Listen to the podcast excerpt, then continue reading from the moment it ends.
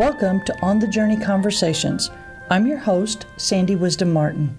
Today's episode is brought to you by the Christian Women's Leadership Center of Women's Missionary Union, and you are in for a real treat. Dr. Jeff Iorg, president of Gateway Seminary, was kind enough to stop by the WMU building in Birmingham so we could have a visit. I hope you enjoy our conversation.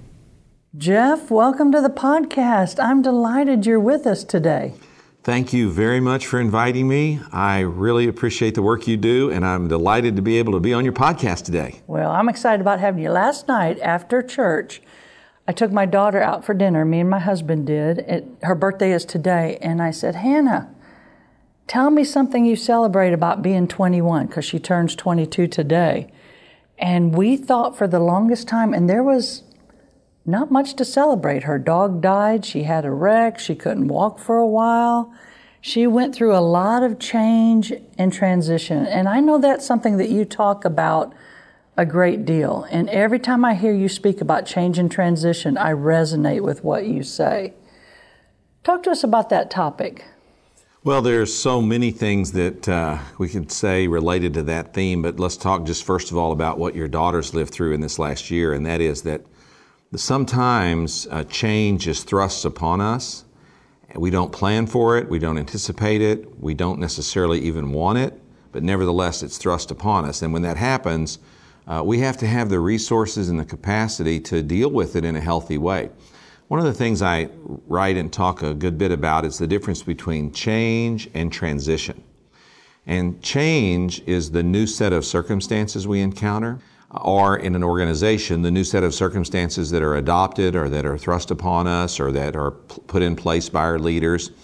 But transition is not the new set of circumstances that can be intentionally chosen or just thrust upon us, like in the case of your daughter. Transition is the emotional, psychological, and spiritual response we make to the change.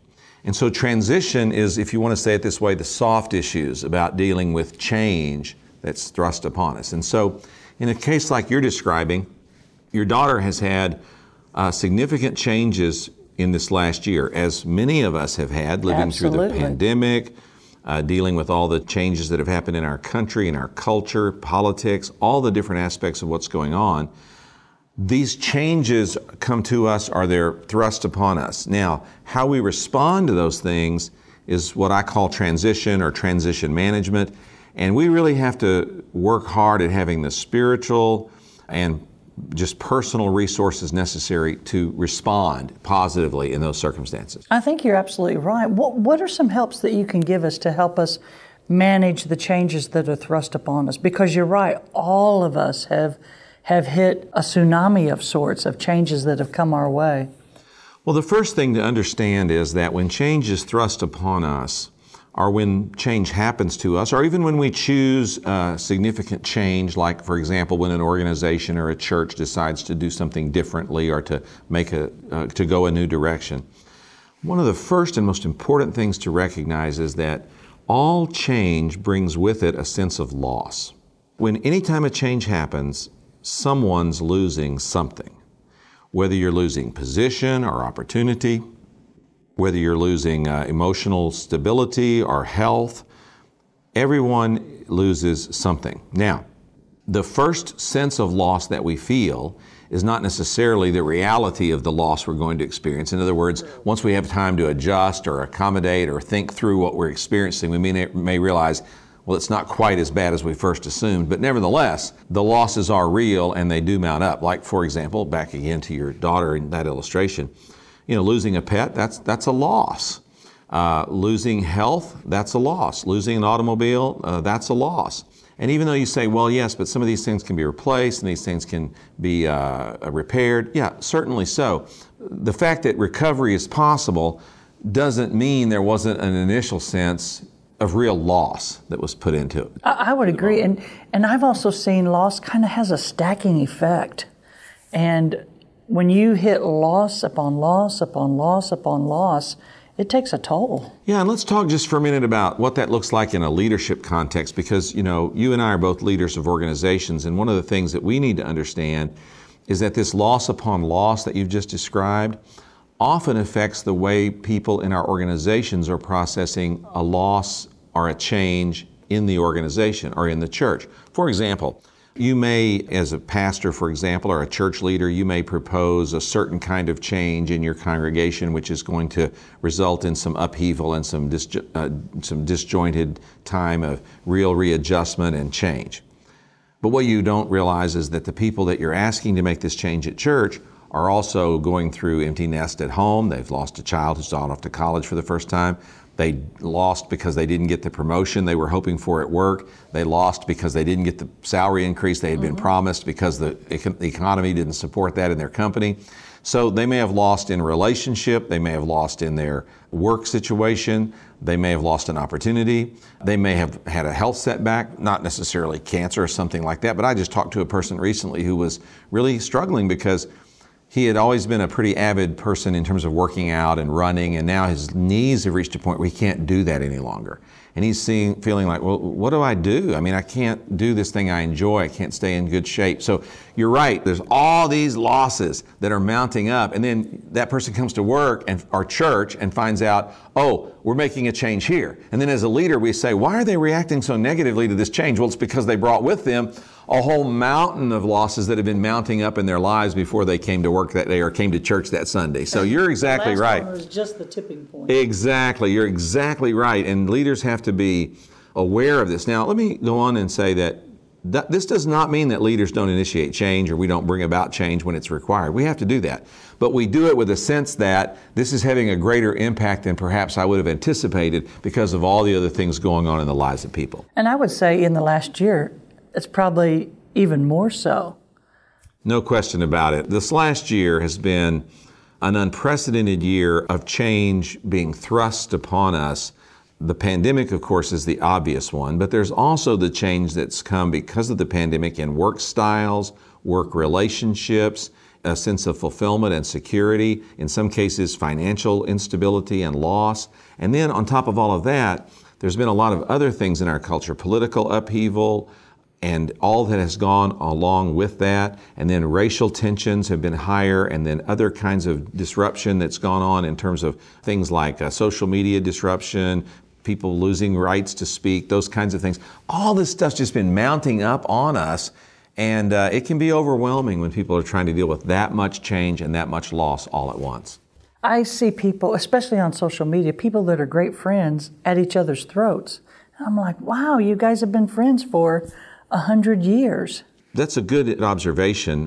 One of the things that, if I could walk this out just a bit, if change produces a sense of loss, then loss always brings with it a grieving process where people have to work through the loss, and they do that with what we typically describe as a grief or grief process. Mm-hmm. And most people know that grief processing involves shock and anger, denial, bargaining, exploration, adjustment. There may be some other steps in there or some other phases or stages in there, but those are the kind of the, the main ones that psychologists usually talk about.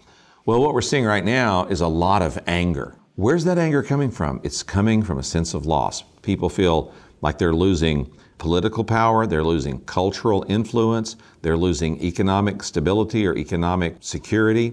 People feel like that they're losing spiritually because their values are being threatened. And so all of these losses mount up, and one of the reactions that people make is anger.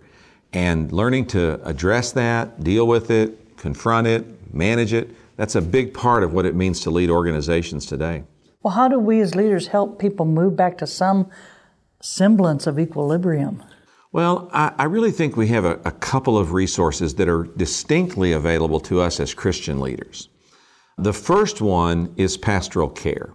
And I use that phrase more broadly than just what a pastor does for people. I mean the pastoral care that people need and that we can provide people in the sense of giving them emotional, psychological, and even spiritual support as they go through this anger, and difficulty that they're experiencing. So, one step is pastoral care. But the second part, which is equally important, and that is disciple making.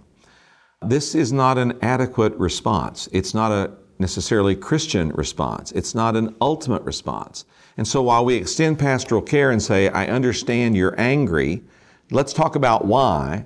Let's look at some spiritual resources from the Word of God that may help to address the issues that are threatening you. And let's see if we can come to a better place of response by growing spiritually and making a better response. That's growing spiritually. Isn't that what discipleship is about? Helping Absolutely. people to grow. So my, I advocate a, a two pronged approach for dealing with people who are going through change, experiencing transition, and demonstrating that by behaving with a grieving process through their loss. How do you respond?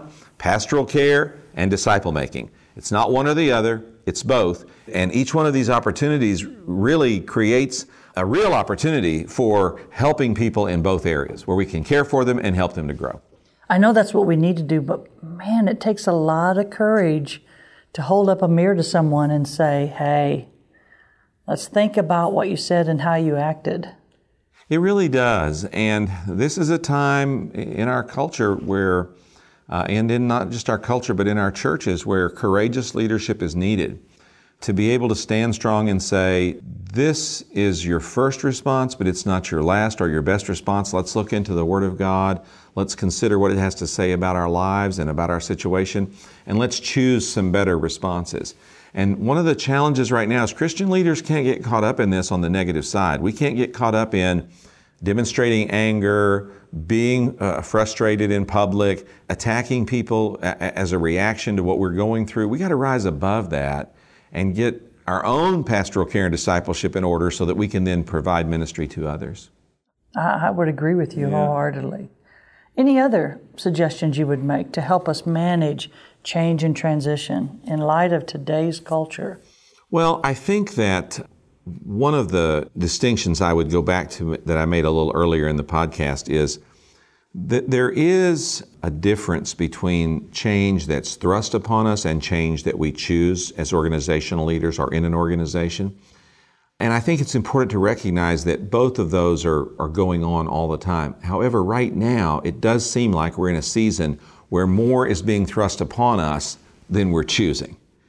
And so I think we have to simply understand that all this that's coming at us is really out of our control in terms of what's going on around us and how it's impacting us. What is in our control is how we respond to it.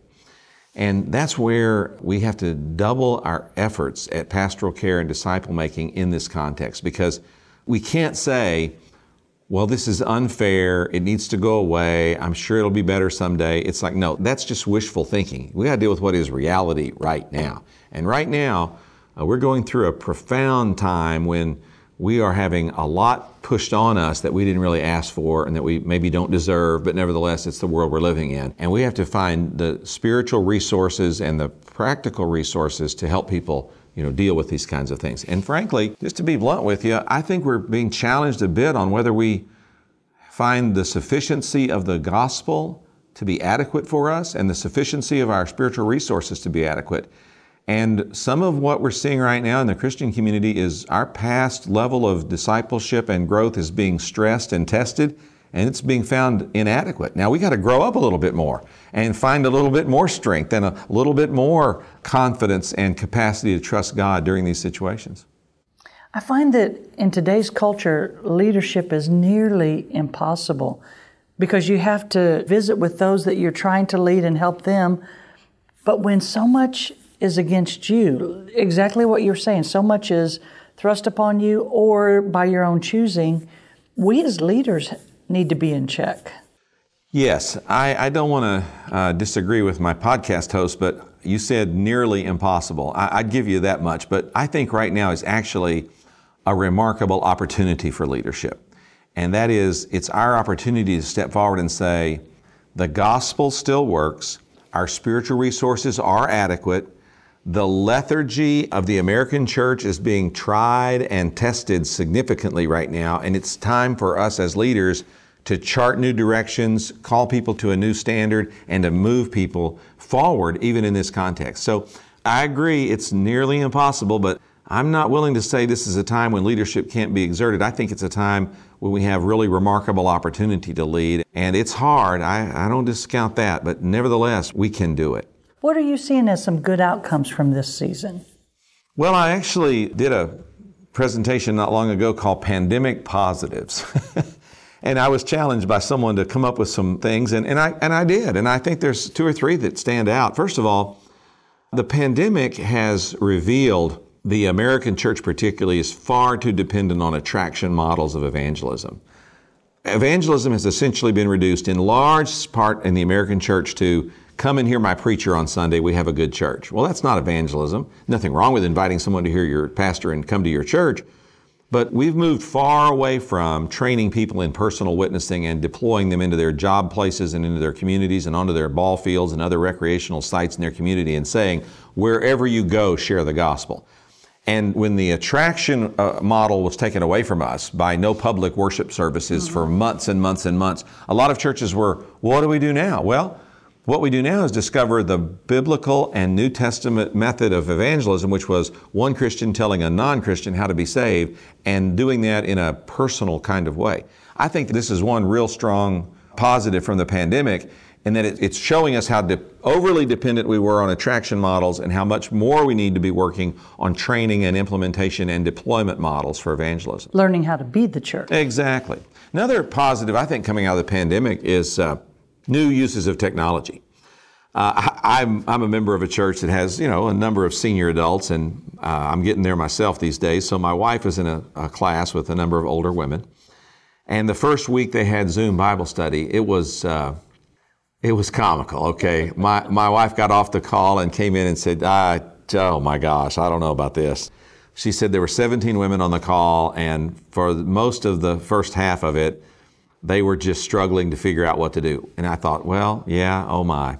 Well, by the third week, these women had mastered Zoom, and now they are just rocking it on Zoom with this Bible study every week. It's unbelievable how they've mastered using this technology, and they're going into their small groups, and they're having their discussions, and they're posting things for other people to see. It's great.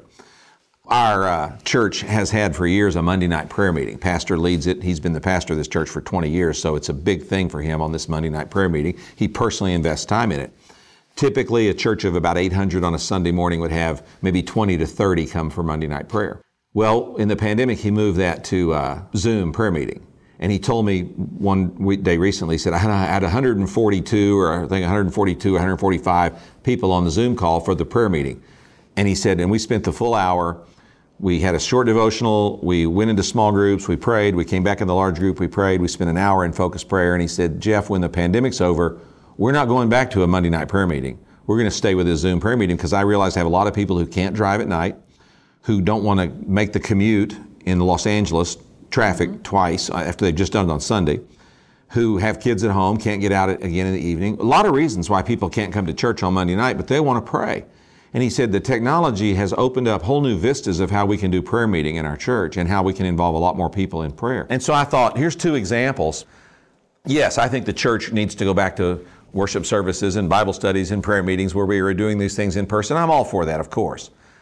But the technology has been proven effective to do things we never dreamed of before. So another pandemic positive is going to be just the more extensive use and the more careful use, and I think the more strategic use of technology going forward. So that's a couple of examples. I, I think the pandemic's had a lot of negatives, don't get me wrong, but out of it are going to come some positives. I'll give you one more, and this is like at the seminary. One of the questions we're asking is what did the pandemic eliminate that doesn't need to come back? In other words, we've taken a hard look at some of the things we were doing pre pandemic. We've realized We've been without them for about a year now in California, and we've realized we don't really need to bring those things back. They really weren't that productive. Now, some things do need to come back. But the pandemic has forced us to take the opportunity to make some fresh evaluations, if you will.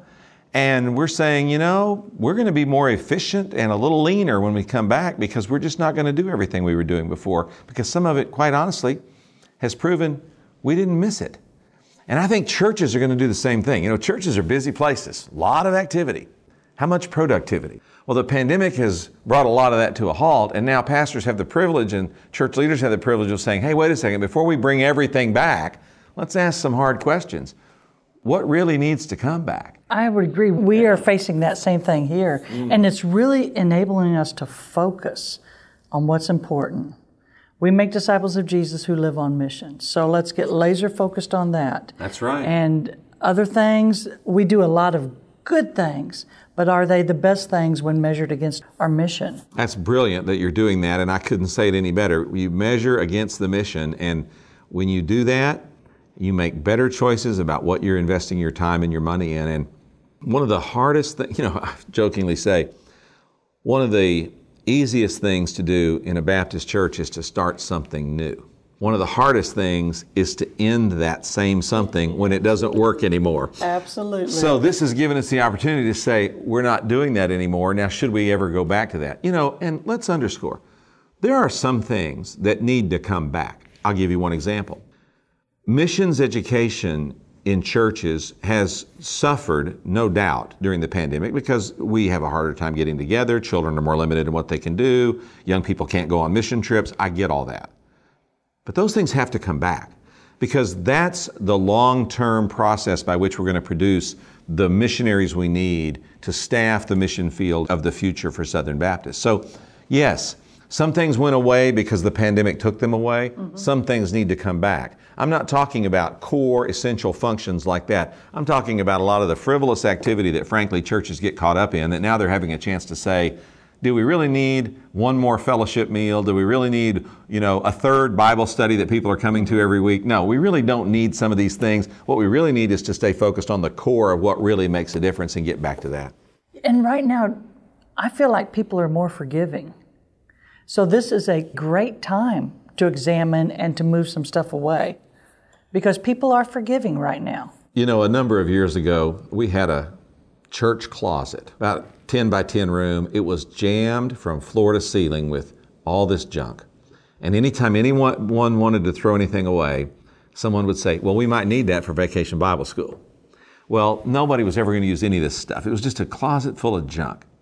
Our church was in a, a place that had a flood, and our church building had about three inches of water in it. I shouldn't confess this on the podcast that lots of people will listen to, but we went in that closet and we threw everything in that closet away. Everything. Now, I only had water up three inches, but we threw it everything away. Later, people said, What happened to that stuff in that closet? We said, Flood got it. And people said, Oh, of course, no problem. They were very forgiving because the flood got it. Well, no one ever missed anything out of that closet. We got the room back. We could actually use it productively. It was great. The same thing's true about the pandemic. Well, why'd that go away? Well, the pandemic got it. Oh, yeah, we understand. We understand. So, yes, don't waste this crisis. Use it as an opportunity to really be a good evaluator of what needs to come back. And that might be a good way to end this podcast. It's time to clean out our closet. Boy, that's the truth. And we did do that, and it was long enough ago I can tell that story now. But yeah, the flood got it. That was our excuse for getting rid of a bunch of stuff that just didn't really matter and really had nothing to do with our church going forward. All right. So you've heard it from Dr. Jeff Iorg himself clean your closets out and tell people the pandemic got it. That's right. Brother Jeff, I can't tell you how much I appreciate you. Anytime I'm around you and hear you speak, you give me nuggets of wisdom and I take courage from what you share. So I couldn't be more grateful that you would spend a few minutes with me this afternoon. Well, I'm thankful to do that. And I want to say that uh, recently, Dr. Ronnie Floyd has rolled out some strategic goals for Southern Baptist, and the first one is that we increase our missionary count by 500 uh, to get to 4,200 international missionaries, fully funded on the field, full time, fully funded missionaries. Women's Missionary Union is the catalyst for making that happen in the long term. And I want you guys to keep working hard at doing everything you can to keep promoting the work of Southern Baptist missions and missionaries. So thank you for what you do and keep it up. Thank you for listening to this episode of On the Journey Conversations. I echo what Dr. Jeff says.